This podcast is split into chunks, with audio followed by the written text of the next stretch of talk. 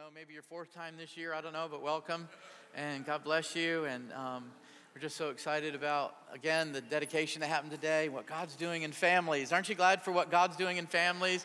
Amen. How many have seen God move in your family? Amen. God's done a miracle in your family, and, and that's his heart. And so that's what our church is about. We love that. And, and, uh, but we're also about the word, so we want to take some time to really minister today the word. Of course, I'm wearing my youth group church merch today. Uh, this is kind of a youth focused Sunday. Um, of course, getting back to school, all the kids are excited about that. And uh, you know how they're just, you know, whatever. Years ago, we used to have youth group on Sunday night. We used to do a youth church on Sunday night. And it's amazing how many kids get zapped with the, um, the uh, kind of that you know, I want to say the anointing of homework, but just that spirit of homework comes on them. I can't go to church, I got homework. And uh, if, you, if your kids are like our kids, it was almost like Sunday night at 10 o'clock. Hey, mom, I need my uniform washed. Or, hey, I got this project due. How many of you remember those days, right? Or you're still there, Maybe, or you're not, you're, you're not quite there, but you will be there. And uh, yeah, so, anyways, we, we remember those days. But uh, so we just are excited about what the Lord's doing because one of the things is that you look around and you see um, this culture, this generation, some people get discouraged, get frustrated, get hopeless. Amen. And you know, one of the things is that we need to have is a heart of compassion. When you see some of these things that are going on with young people and people that are just like really so lost, I feel like our heart needs to go out. Come on, our heart needs to go out to them who don't know the Lord. You know, Jesus, when he was on the cross, uh, really prayed for uh, the Roman soldiers, didn't he? And he said something. He said, Father, forgive them because they don't know what they're doing. And some of us get frustrated. We think, oh, people are just mocking God and making, you know, and they're rebellious towards God and everything. And some of our, our heart just needs to kind of be softened a little bit towards this generation and says, you know what, they don't know what they're doing. But how many know that when the gospel comes, they find truth? Amen. How many have found truth? Amen. Through the gospel and light. Amen. The glorious light, as, as, as Paul said. Amen. But one of the things I was thinking about uh, this morning is there's an old saying that says that young people or children need to be seen and not heard. But how many know in the Bible times that's not the case? How many know in the church that's not the case? Amen. Young people have a voice. Amen. Children have a voice. And so uh, we don't just shove our kids away or out of the way, get them out of the way. We adults need to get to our stuff. Amen. They're part of the church. Amen. They're part of, amen. How many know we're not just inviting them to the party, we're getting them a seat at the table. Amen. And so as young people, one of the things we focus on in this church and children's ministry is we really want to put, prioritize children's ministry and youth. Why? Because they're not just the church of tomorrow, they're the church of today. Anybody believe that? And so we believe that with all our heart. And so I do believe that they have a voice. Amen. How many know the, the enemy is working overtime to silence their voice? Amen. Working overtime to not even let them have a voice. Amen to get to them before they even have a voice. Amen. But how many know God's raising up an army of young people that will going to declare the goodness of the Lord? Amen. Going to declare the gospel of Jesus Christ. Amen. And I, I don't know about you, but I know the devil would love to see young people uh, stay ignorant, immature, and into themselves. But God has greater plans. Amen. God's got greater things in store for young people. Amen. I like what uh, the Lord spoke to Daniel, and as he was even a young man at the time, he, the, you know, the Lord spoke and said, "Look, the wicked are going to do what they're going to do, but those that know their God are going to be strong and do exploits." Amen. And how many know our young people can know God at a young age? They can find out His purpose for them, get a hold of God, get a, on fire for the Lord, and really, and just really passionate about the things of God at a young age. How many believe that? Amen. There used to be a kind of a, an idea that was rolling around back in my day that teenagers are supposed to be rebellious, right? They're not expected to come to church and pray and love God, you know, and, and uh, we'll just let them do their thing. And then when they get older, somehow they'll come back to church. How I many know that's not how it goes? Doesn't how it goes. And if you believe that, good luck with that, right? But I mean, uh, we believe that, amen, even uh, an example of Jesus who was so passionate about the will of God for his life at a young age, amen. They can get a hold of God at a young age, amen. And they can, they can serve God. They don't have to go through a rebellious stage. They don't have to go through this time of living for the world and then somehow I'll come back to Jesus, amen. How many know God wants to fill them at a young age? Anybody?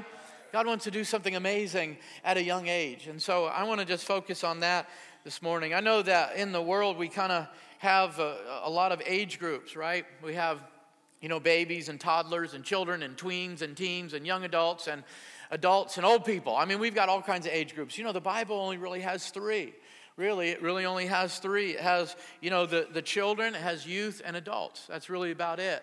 And uh, how many know the children are discovering? We're, we're teaching our children to discover god and discover the things of god. And young people need to be developed and trained and developed. Amen. And and then adults need to be deployed in the in the things of the lord. Amen. We've got to get busy with the things of the lord. And so we believe that here in our church. Amen. And we also believe that it's not just about reaching this generation and not about just reaching the next generation. But as the Bible teaches us, it's about reaching generations, multiple generations, many generations at one time. How many believe that? Amen. It just doesn't stop here, it goes and goes and goes and goes. And God's covenant and promise is for generation after generation. Amen. Three times in the Old Testament, He said, Amen, that my promises are for a thousand generations. Amen. I like that one. Amen. Because that covers me and you. Amen. And so, how many believe God wants to pour out His Spirit in this day, in this generation? Amen. Amen. We need to stop shaking our heads and say, man, what a, what a loser generation. We need to, amen, begin to lift our hands and say, God, what a winning generation. Amen. What a revival generation. What, a, what an awesome generation today. Amen. Two people. Awesome. I guess you have kids. right. Yeah. Amen. Let me, let's read out of Joel chapter 2 today. Joel chapter 2. If you have your Bible, your devices, turn or click to Joel chapter 2. I'm just going to read a few verses and then we're going to pray. I, I just wanted to share this morning, um, if I can title this message to simply Blow the Trumpet. Just blow the trumpet. I believe that this is for the young people today. Joel chapter 2, very um, tremendous um, chapter, really, the whole chapter. And we'll kind of go through it today, so you don't have to move much in your Bible. Just stay right there. But it says in verse 1, it says, Blow the trumpet in Zion. Zion represents the church, or people of God. Sound an alarm on my holy hill or mountain. Let all who live in the land tremble, for the day of the Lord is coming, and it is close at hand. Verse 18.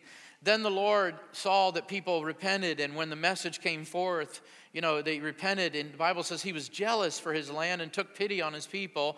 And then in verse 19, the Lord replied and told him, He said, I am sending you grain, new wine, and olive oil, even enough to satisfy you fully. Never again will I make you an object of scorn to the nations.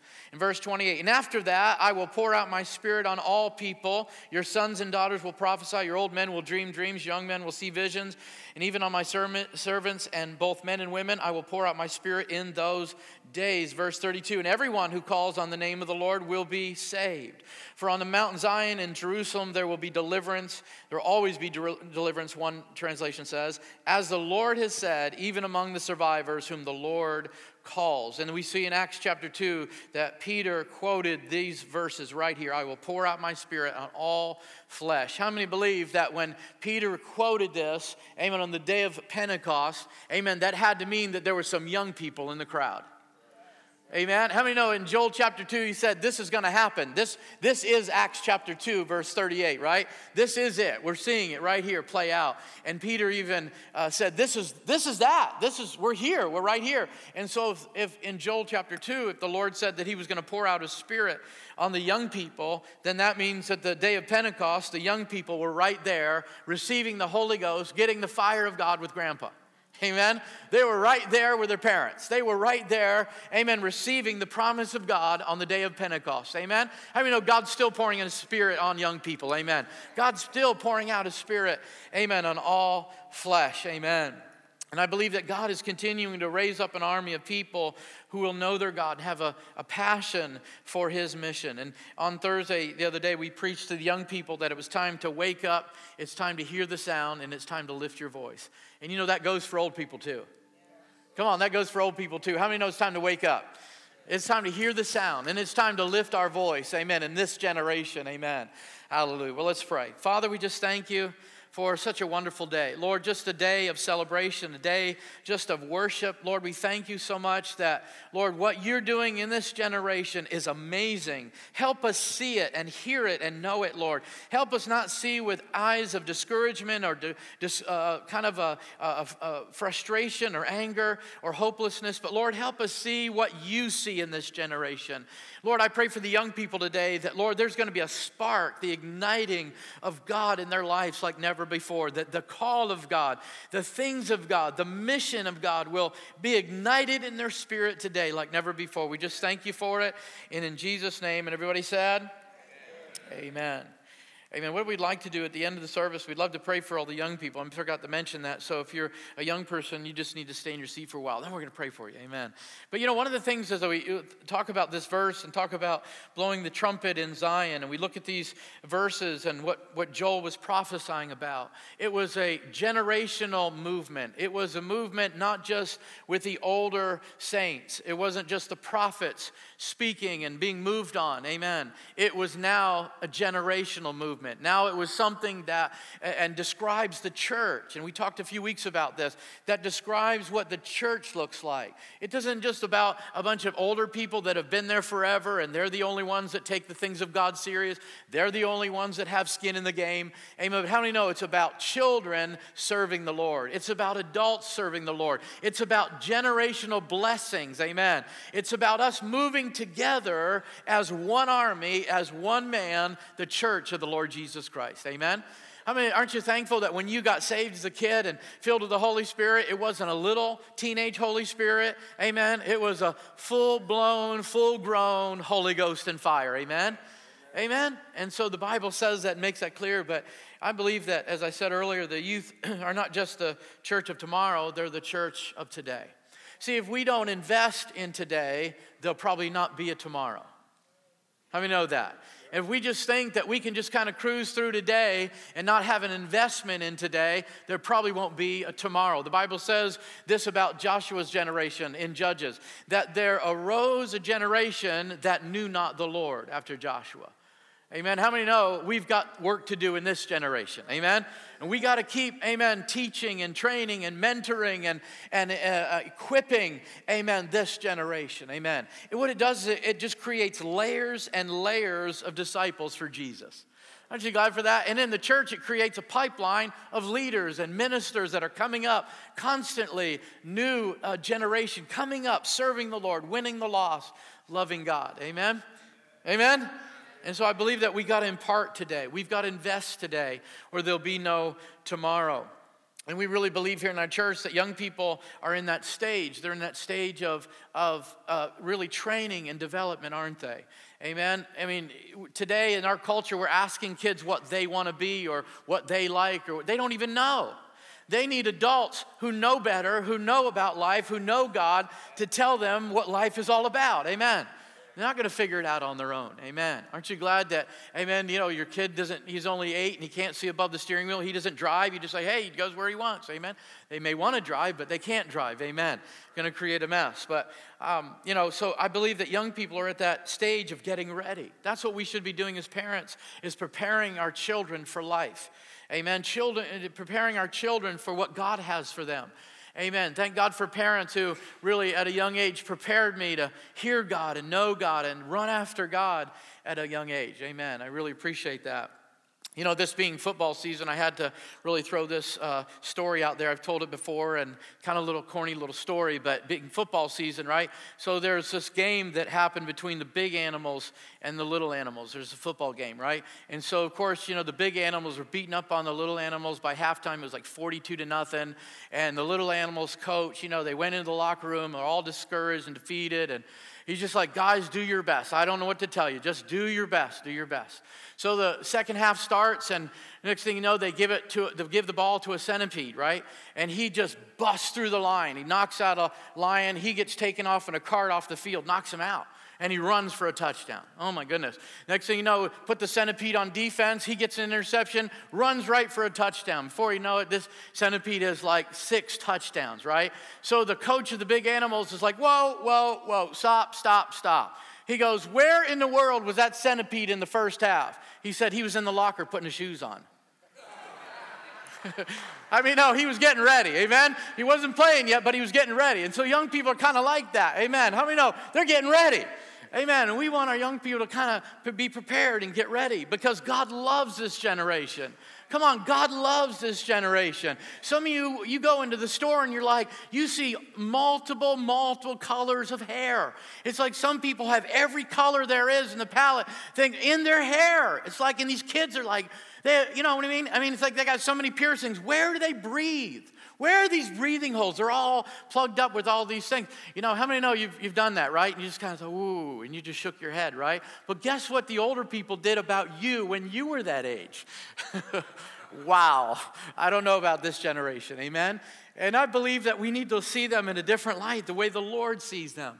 Amen. God never sees, amen, teenagers or young people or children sometimes as they are, even though He loves them there. He always sees what they can be, what they will be. Amen. That's why it's important that we lead them in the path of the Lord and the righteousness because God's going to do something in their heart. Amen. God's going to develop, amen, things in their life. And we're really excited about that. But that's just the challenge of, of parenting and mentoring is that we don't see it. We don't really see it.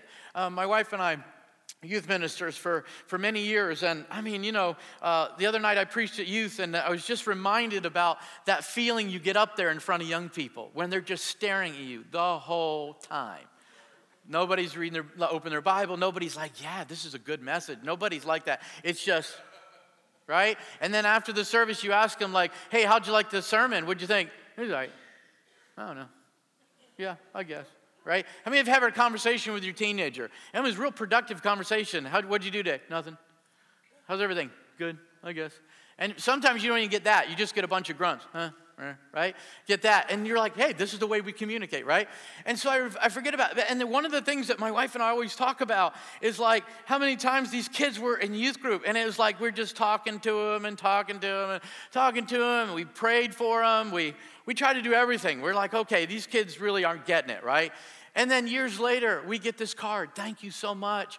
You know, when I was in youth group, you know, God really changed my life. He, you know, every message you, I heard every message you preached. I was paying attention, taking notes. I was like, really? But how many know that's the way it works? And we just got to continue to pour in and pour into this generation. Well, let me focus on the young people. One of the things we see is about Amen. Not just God loving this generation, but you also know, amen, that the devil hates this generation. Amen. And, and, it's, and, and that's the thing, young people, you got to understand. Your battle is not aim with parents or authority or this or that, it's with the devil. Amen. There is a satanic, amen, eternal satanic uh, mission and, and, and plan to destroy children and destroy the next generation. Amen. Before they know God, before they know who they are, amen, he wants to get to them. Think about Moses at the time of Moses and Jesus two of the, the greatest stories of genocide, terrible stories of genocide in the Bible. Amen. When, when Moses was born and Jesus was born, the uh, you know, government had issued this decree that children under two years old had to be killed immediately. No questions asked, just slaughtered. In their home, maybe even in their bed, just slaughtered. And, and thousands and thousands, we don't even know, but I would imagine thousands of children, ma- males were, were murdered. And it was such a genocide. Amen. And, but how many know it's because the devil, amen, is looking for a deliverer? Amen. That's what it was about. Amen. Because both in Jesus' time and Moses' time, they said, There's a deliverer among these people, and we're going to snuff them out. We're going to kill this deliverer. How many know you can't kill a deliverer sent from the Lord? Amen. Amen. But just like in those days, I believe in this time, there is the spirit that's been released in this generation to kill the seed of the righteous. Amen. How many know that, that if the devil knows that if he can kill the deliverer, right, there'll be no deliverance? Is that right? And it's still today that the enemy is just after looking. Amen. He knows that there's a deliverer in, these gener- in this generation. He knows that there's young people that are called by God to deliver this generation. Amen. To lead them to a place of freedom and repentance and glory. Come on, somebody. Amen. There is deliverers in this generation. So that's why important, that's why it's important we pray and we do our part as a church and as a parents and as a community that we uphold, amen, righteousness and righteous standards, amen. And I know I want young people to know that that amen, this is the day you're living in. There, young people today, you're being faced with so many difficult situations. I mean, Children today, I believe, are put in, in, in a faster pace, put in adult situations more than ever before, but they don't make this, this, uh, adult decisions. They don't know how to make adult decisions and choices, but they're forced in these situations. Come on. I mean, know what I'm talking about. Some kids don't even get a chance to grow up. Some of these kids, their, their childhood is stolen away. They don't even get it. Now, it's like they're asking four year olds if they want to be what they want to be a cat or an animal, what their sexual. They don't know. How many know kids shouldn't be talking about that stuff? They shouldn't even have to think about that. Amen, right?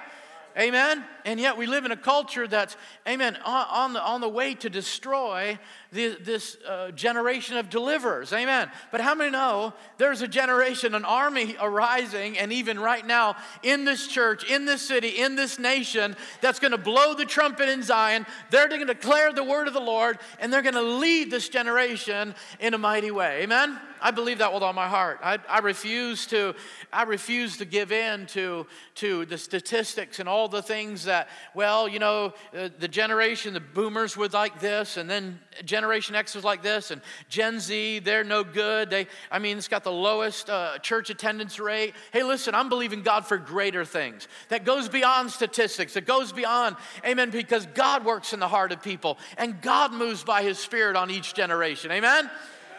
Amen. And so before it's all said and done, I'm looking for the greatest percentage of church attendance. I'm looking for the greatest, amen, the percentage of families, husbands and wives staying married until they die in our generation. Amen. I'm looking for the, the lowest rate of crime, the lowest rate of suicide among teenagers. That's what I'm looking for. I'm going to pray and believe God that God is going to do a work in this generation that there'll be, amen, the, the suicides are going to go on a decline. The, the uh, you know, just a drug addiction among teenagers and children are going to come to nothing. Come on, somebody, amen. I'm believing God for a miracle. I'm not giving up on this generation because God's not giving up on this generation.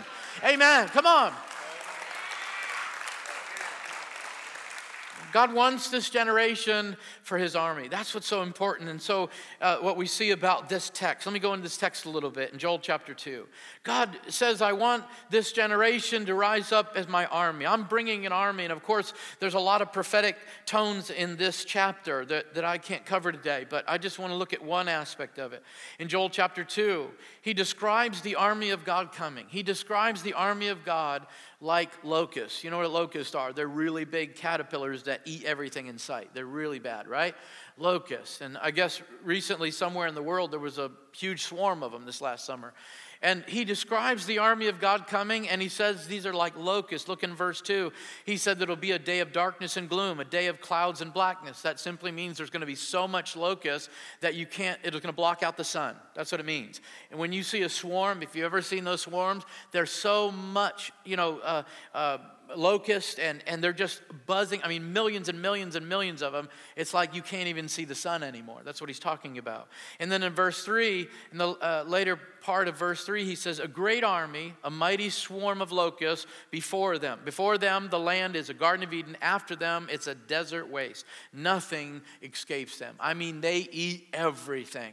He was like, Look, these the, the locusts come, and he said, This is what the army is going to do. People are going to be afraid of them, and they're just going to like do have so much, such an impact in, in uh, wherever they go, it's going to be crazy. And then the, he begins to talk about the army uh, of God like a locust. They're swarming together. Not just do they eat everything in sight and they're coming, but man, they swarm together. In verse 7, he says, They charge like warriors, they scale walls like soldiers, they all march in line, not swerving from their course. Verse 8, they do not uh, uh, uh hurt each other. Each marches straight ahead and plunge through defenses without breaking ranks. And he's saying this is what the army of God looks like. It's like this swarm that you're, it's like, it, it's terrifying. It's like you got to get out of the way because they'll just eat the shirt off your back. I mean, they're just going to take everything, right? And that's what he's saying. And it's like, in fact, they're not just these creatures that come and these, these beings that come and then just, you know, kind of like are all over the place. They're very organized. They're extremely unified. They're, they're in this, this assembly and this company together that when they work together, when they make their mind up to get together, I mean, they make an impact like nobody's ever seen. You know what I mean? I mean, they, they when, and he's saying this is what the army of God is like. This is what the army, and God's raising this army, bringing them forward. He's saying, saying that they're coming, and because the day of the Lord is coming, and, and, and they need to blow the trumpet. There's this, this, this uh, uh, uh, kind of this warning that's going out, this signal that's going out to the people of God. Man, you need to blow the trumpet because there is an army arising, and they're going to do great damage, right? They're going to be powerful. They're going to do things. But notice what he said is not just any army, they're the Lord's army. They're under his command. It's just not like, you know, the army from the east is coming over. You know, you know, one of those problems. It's like, I'm sending this army. They're my army. Verse 11, the Lord thunders at the head of this army. And he says he forces, his forces are behind the number of this company, and his mighty army obeys his command. The day of the Lord is great and dreadful. Who can endure it? And, and notice also, he's talking about this army that comes together, that brings Zion together, or the people of God together. It, it's just something that God is going to use. He's saying again in verse 15, he says it twice. He says, Blow the trumpet in Zion. He said it again. I mean, when the Bible says something two or three times, it's strongly emphasizing that word, action, or deed. It's saying, look, blow the trumpet in Zion. I mean, make a sound um, in the church. You need to sound this alarm among God's people. Amen, right? He's saying, blow the trumpet, declare a holy fast, Call a sacred assembly together. Get these people together. Gather the Christians together. Gather the people of God together. I love this in verse 16. He says, Consecrate the assembly. Bring together the elders. Gather the youth and even the babies. Get the babies, get them out of the pack and play. Bring them, come on, everybody. And he even said this he said, a, a, a, person that's getting ready to get married, a guy that's getting, get, getting ready to get married, he said, just put that on hold and you need to come too. So we're talking about people of all stages of life, all areas of life, all age groups gather together. Amen. How many know this is the army of the Lord? Amen. Gather together, the young and the old together, gathering together, making up the army of the Lord. One of the things we look right away, he says that we need to sound the alarm, or they need to sound the alarm. That's blow the trumpet. And that really means kind of whenever the, the trumpet was, was blown, amen, it was a call for the people of God to, you got to pay attention to this. Like, this is a call to action. You know, how many know in prayer meetings they would blow the horn sometimes to come and pray, come and fast. Everybody needs to get together. This is serious. Come on, how many have read the scriptures? You got it. We got to pray. Um, in the feast, they would declare feast. Hey, it's a time to celebrate. It's a time to mourn, or whatever it was. It was a time of the feast is starting, right? Amen. They would blow this trumpet. But also, of course, for battle, it was like, look, we've trained, we've prepared. Uh, the enemy, we know where they are, and here we go. I mean, we're going in to fight, right? So to battle. And then also, it would be blown as a prophetic word went forth. Like, get people together. God's got something to say. And how many believe that in the church today, God's got something to say? And we've got to get together. I know that, you know, COVID happened and, and it was what it was. Amen. But how many know we've got to get together as the church? We've got to get together as the church of the Lord Jesus Christ. No longer, you know, just coming together, filling in a time slot, you know, just meeting that appointment on your weekly schedule, but coming together as the body of Christ. Coming together as those who love one another, care for one another. Come on, who minister to one another. Oh, well, that's the pastor. No, that's everyone in the church. That's the body who, he, who takes care of itself. Come on, somebody, amen. And how many know young people are part of that body? They're not off to the side doing their own thing. Amen. They're right there, right in the middle part of the body. And so we need to sound the alarm. In Isaiah chapter 58, in verse 1, it says you need to shout aloud. Don't hold back. Don't hold your peace. Raise your voice like a trumpet. Now, many of us look at this and we think, okay, we're going to sound the alarm. You know what we're going to do? We're going to get on a podcast. We're going to condemn all the churches that don't preach like us. They're going to, we're going to condemn all the people who don't vote like us. We're going to, we're going to, we're going to, come on. But how many know he's not talking about that? He's not talking about that we, that we get in this angry, frustrated, hateful, judgmental tone. He's like, no, we need to begin to move in grace and truth. Amen. We need to begin to speak justice and righteousness. Come on, somebody. Amen. We truth and justice together this is what you need to do is you read Isaiah 58. You've got to lift your voice like a trumpet. And next month, we're going to have an opportunity to, to, to step out in faith and show our community that we're lifting our voice as a trumpet, the life chain. We're going to be standing on the street and, praying for an hour for the unborn. Amen. For the lives and the families and, the, and all those things. Come on. How many know we're going to lift our voice like a trumpet like never before? Amen. We're going to do what we can do as the people of God to lift our voice like a trumpet, to sound an alarm. And I believe in the church, many people think, well, an alarm, that's, you know, that's terrible. That's a warning. Let's, let's, uh, let's head for cover. But that's not what the warning is. He, he's saying, look, we got something important to talk about. I'm going to call you to attention. The army of God is coming. it's going to be great. It's going to be fierce. You need to get ready. Amen? You need to get ready. So that's the kind of alarm he's sounding here. Amen. And number two, you see that the instrument, the, the trumpet that was used. And I believe that the trumpet is always expresses the word of God. It's always that word that is being declared, amen, in, in a very bold and dominant way. That's what the word trumpet means and is used for in that typology in the Old Testament. And how many know that we can say that the word that, that God wants us to begin to declare in our generation is the gospel of Jesus Christ? Amen? Come on, the gospel of Jesus Christ, the word of God, the life of God, the, amen, the salvation and deliverance and forgiveness that's in Jesus Christ. This is what our generation needs to hear. This is what these young people that need to hear today. They don't need to hear that you need to get get in the church. They need to hear that Jesus died for you, loves you. Amen. He wants to save you and deliver you. Come on, somebody. Amen. That instrument is the word of God. This is what we're declaring to this generation. We're not just giving, you know, what we think or our political views. We're not doing that. We're giving what the word of God declares. I mean, that's important to teach your kids. Amen. Teach your kids what the Word of God says. So, this is what he's saying. And then the third thing we see is that there's this tremendous gathering. God wants to use this generation, God wants to use young people to gather the people of God together, not to divide the people. Not to be like, okay, the teenagers got their thing and God's gonna do this thing with them and then the adults are over here. No, God's gonna use them to join the church together. Amen. How many believe that? Amen. And so, young people, God is moving on you and God's moving in your generation that you'll be key into bringing the church together. You'll, you'll be key to, to be able to speak to the church or with the church and be that catalyst. How many young people have a great passion sometimes? Someone said in youth ministry that told me a long time ago, said, Young people are great. They have a lot of excitement, but no money, right? So I, I, took that to heart as youth ministry, right? And that really was true to every word of that. Amen. But you know, they're excited and they have that zeal. And how many know some of, some of us older people, we need that passion for God again? We need that zeal, amen, for life again. Come on. Amen. How many know young people have opportunity to give us? They can minister to the young, their generation. They're there. We're not. Amen. Some of you are still like, you know, you still got the like, you know, senior haircut going on or whatever when you were senior and you're still listening to those, you know, jams that you did when you're in 10th grade. But this generation, they can reach this generation. Amen. They have that opportunity that I don't have. They have that moment. They're the missionaries to this generation. Amen.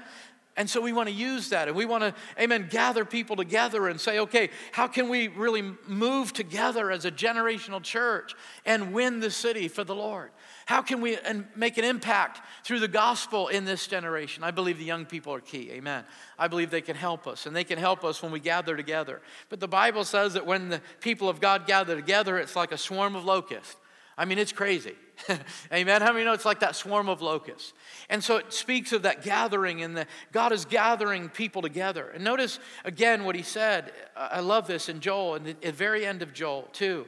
He said that he's bringing all different age groups together in one place, with one heart, with one goal in mind, one mission in mind.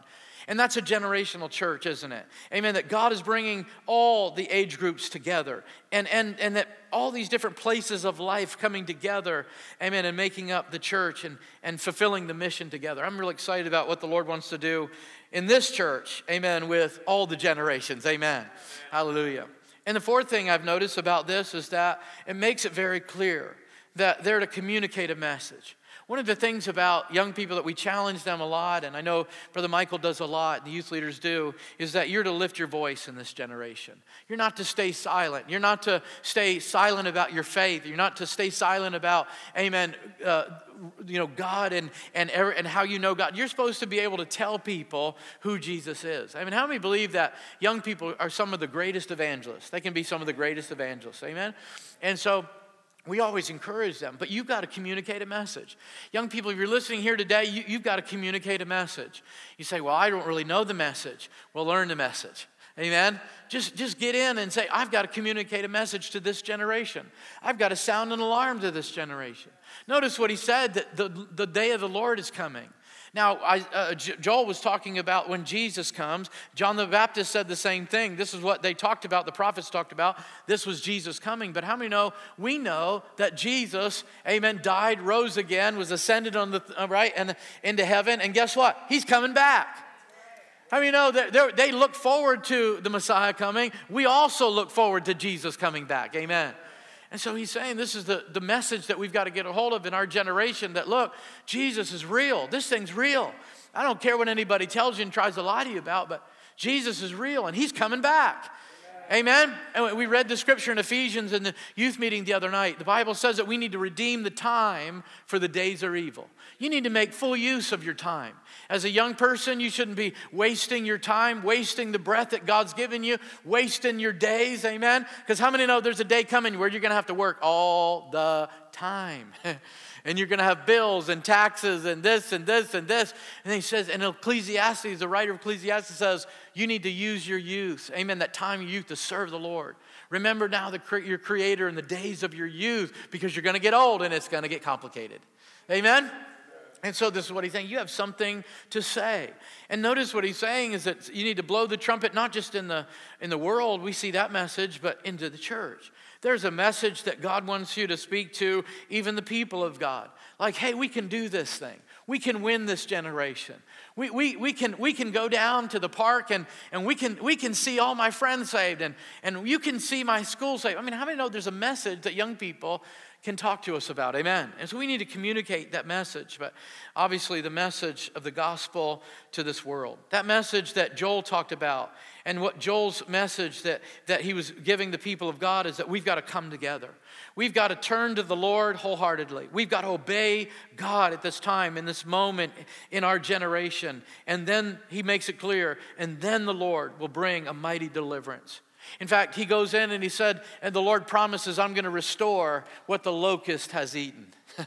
I brought the locust. It was my army that came. I allowed it to happen. But guess what? Now I'm going to restore what they ate. I'm going to make it better than what you had before. Amen. Where there's desert, I'm going to make it, amen, flourish again. How many know the Lord, amen, in our generation sometimes allows some of this stuff to go on, doesn't He? But how many know God's not going to allow this generation to go on broken? He's going to restore to them. Amen. Everything that they've lost, everything that the devil sold, everything that they have lost in their life, God's going to restore it to them. Amen. And then finally, they need to, as Joel was declaring this, he was making it clear you've got to get busy. You've got to move in the mission. You, you've got to get busy for God. Amen. You, have got to, you can't just sit around. You can't just wait. Amen. You can't just say, okay, uh, you know, the older generation, we experience the Lord. We're the, you know, we know the God of Abraham, Isaac, and Jacob, and, and then maybe our kids will find God some way. No, you need to get busy. Amen. Your family needs to get busy in the mission. The young people need to get busy in the mission. Come on, somebody. Old people need to get busy in the mission. Amen. We need to get busy in the mission. And that's what he's saying. We've got to move in the mission. Not only is the army of God coming and they're doing all these things, he said, man, they're going to take property. They're going to take land, amen, for the glory of God. And God's going to do a new thing in your day. I like what it says in verse 19 of Joel chapter 2. It said, The Lord re- replied to them, I'm sending you grain, new wine, olive oil, enough to satisfy you fully. And you will have plenty to eat until you are full. And you will praise the name of the Lord your God. I will repay you for the years the locust has eaten, my great army, which I sent among you. So the Lord has a plan, doesn't he? Amen. How many believe that God's pouring out his grain and his oil and, his, and, and the wine in this generation? Amen. How many know he's pouring out fresh oil, fresh wine on this generation? That's the part of the blessing of the Holy Ghost. Amen. That's why Peter said, It's not just for you, this is for generations to come. He's pouring out new wine on this generation. Amen. Amen. Some of you I, I, have known for a long time, and you were part of a movement way back in the, in, the, in the late 60s and then in the 90s. Amen. But how many know God's pouring out fresh oil today? God's pouring out new wine today. Amen. Amen. This army that God is gathering, they're not just an army that just kind of, we're going to fight. No, they're the army that's full of the anointing, full of the Holy Ghost, full of the new wine. Amen. The Spirit of the Lord is flowing in them. Amen. And then, of course, he says in verse 28 and 29, I will pour out my spirit on all flesh, and your sons and your daughters will prophesy. And so, to the young people today, I shared this on uh, Thursday night, but I feel to share it again. Amen. But God really is calls, calling you, amen, like He's always done with young people all through history, all through history, God has used and called young people. Amen. He didn't say that you've got to wait to a certain age and then I'll use you, or you need to just wait your turn and then when you're 50, 40, whatever, then you can do something for me. How many know God has been using young people, amen, throughout all the generations? In fact, He loves to start moving on them at a young age. Amen. He loves to see children prophesying. Amen. Loves to see young people preaching. Amen amen, loves to see teenagers, amen, standing up in their generation boldly for the Lord, amen. Let me just give you a list, amen.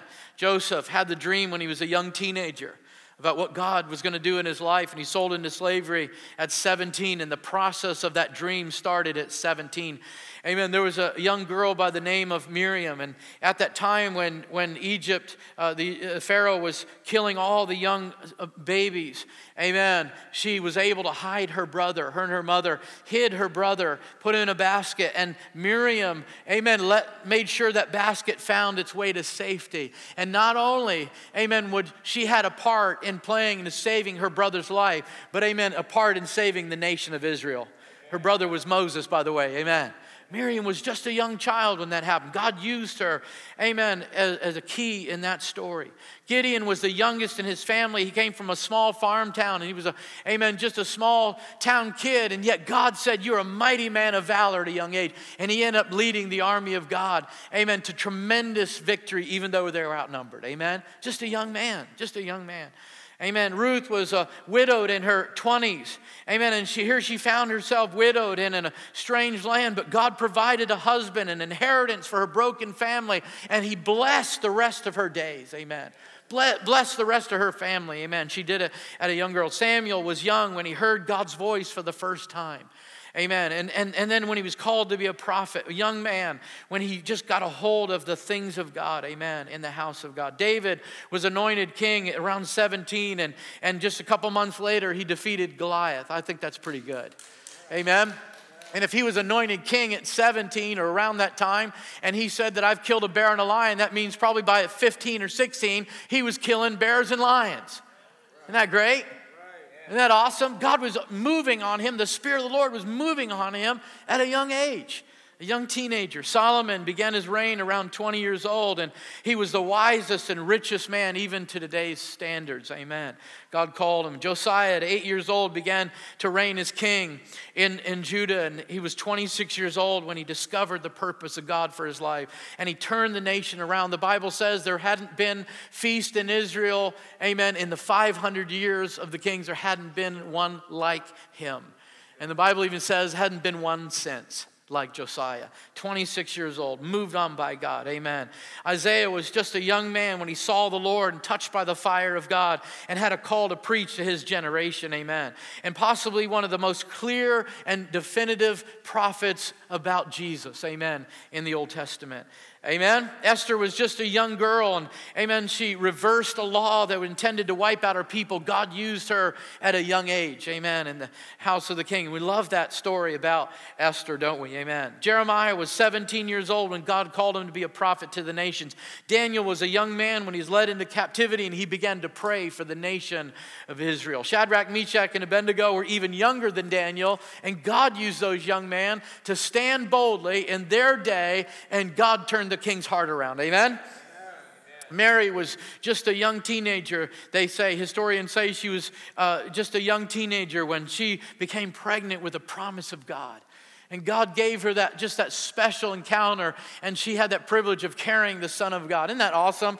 You know, Jesus was 12 years old when he was so passionate about the, the things of God. He was so captivated by the call of God in his life that he wasn't like, you know, running around with all the other kids and everything. In fact, the Bible says that he was astounding some of the greatest minds of his time at 12 years old because he was so locked in to purpose of God at 12 years old. Amen?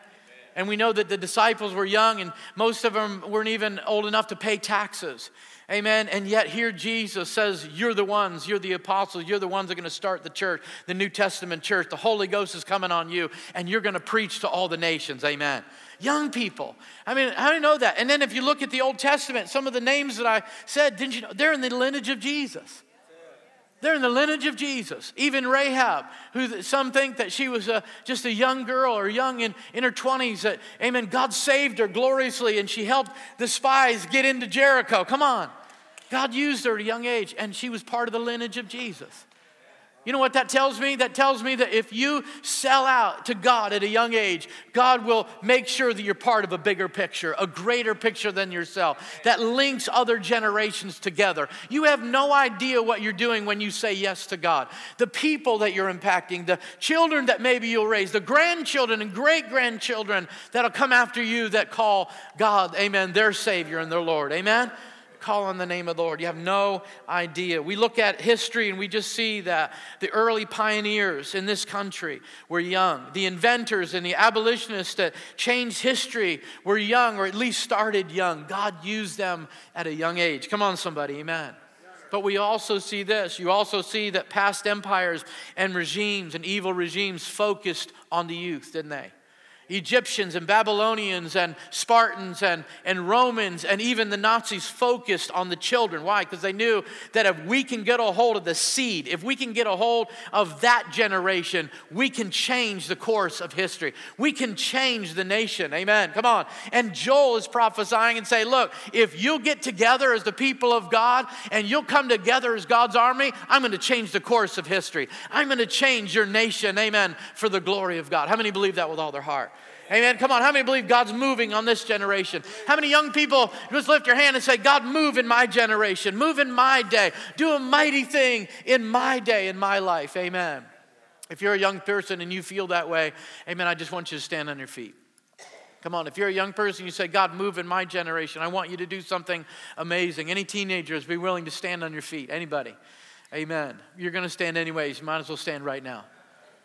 Come on, you're willing to say that. God, move in my generation. Come on, God, move in my day, my generation.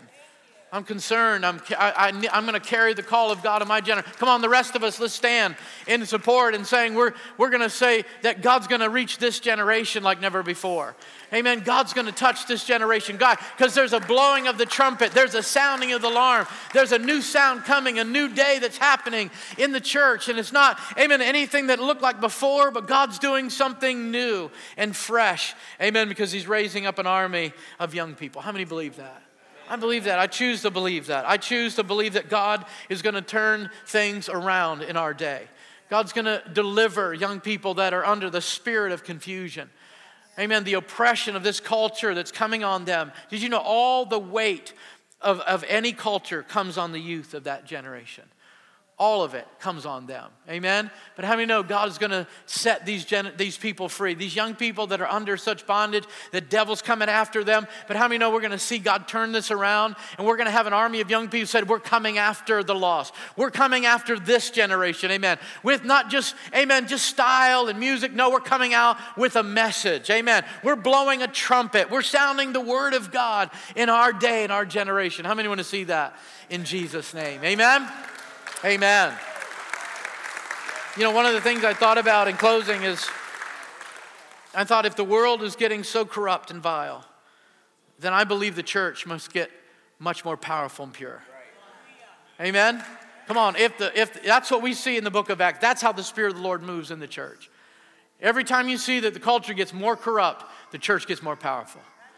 And the way that we're going to do that, I believe, is by raising up an army of young people who know their God and do mighty acts for Him. Amen? And that's something we all carry. And so today we're going to carry that burden in prayer. We're going to pray for our young people. We're going to pray for this generation. We're going to pray for the young people. But before we do that, I just wanted to share a story that I thought about recently. I had the privilege at uh, 15 years old. I mean, my dad took me to Peru. I still talk about that. Love that. And uh, went went to Peru, Lima, Peru, with my dad, and that was the first trip, really, I think I went on overseas or international trip. And uh, at that time, I was just really confused, um, all over the place, searching, um, just kind of lost, really. And I'll never forget, you know, those meetings so touched my life that I, I would say that it was at that time God began to really turn my heart around. And, you know, later that year, uh, got saved. And so I, I really felt like that was a key moment. But one of the things that happened at that, at that trip is um, it was a Sunday morning, and we had been there for a conference. And I had befriended these two young men. One was 16, one was 17. And uh, they just really uh, welcomed me, and, and uh, we hung out together, and they showed me town and everything. And they were really involved in their church. And these were good guys, man. These are godly kids. And one of the things that they do is on Sunday, every other Sunday, they would go to a boys' prison and they would minister.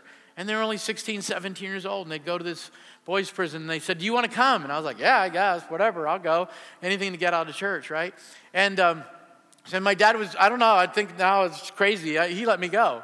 I'm in Peru, and he's just like, Yeah, you can go to some prison. I was like, that's, I guess that's just my dad, right? You know, that's Pastor Wayne if you know him. Sure, yeah, go ahead.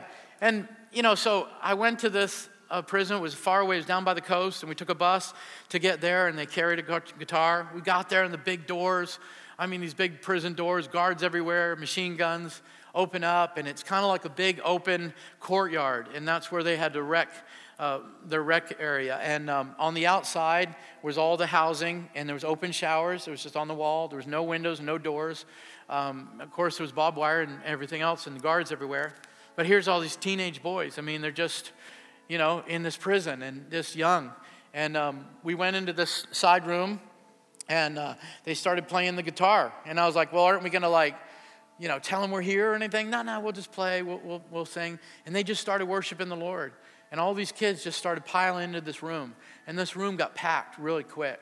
And these kids are singing and worshiping the Lord in this prison. And then they just give a simple gospel message.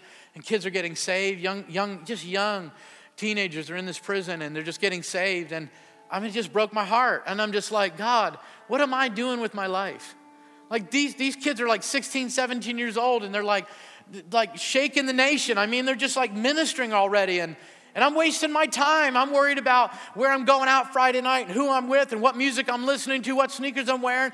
And these kids are like fulfilling the purpose of God at 16 and 17 years old. Man, that made such, such an impact in my life. Amen. How many know God is no respecter of persons? He wants to use everyone. He wants to use young people, amen, to go into the prisons, to go into the hospitals, amen, to go wherever into schools and preach the gospel and see a mighty deliverance, amen. That's God's call, God's plan. Amen. How many say, Lord, we're going to pray for that today? We're going to believe God that even the young people in this church are going to get a hold of the call of God at a young age and they're going to hear God speaking. They're going to see God moving in their generation. They're going to see the need and the brokenness and they're going to want to blow the trumpet, amen, in this generation. How many believe that today? Amen. Let's pray today.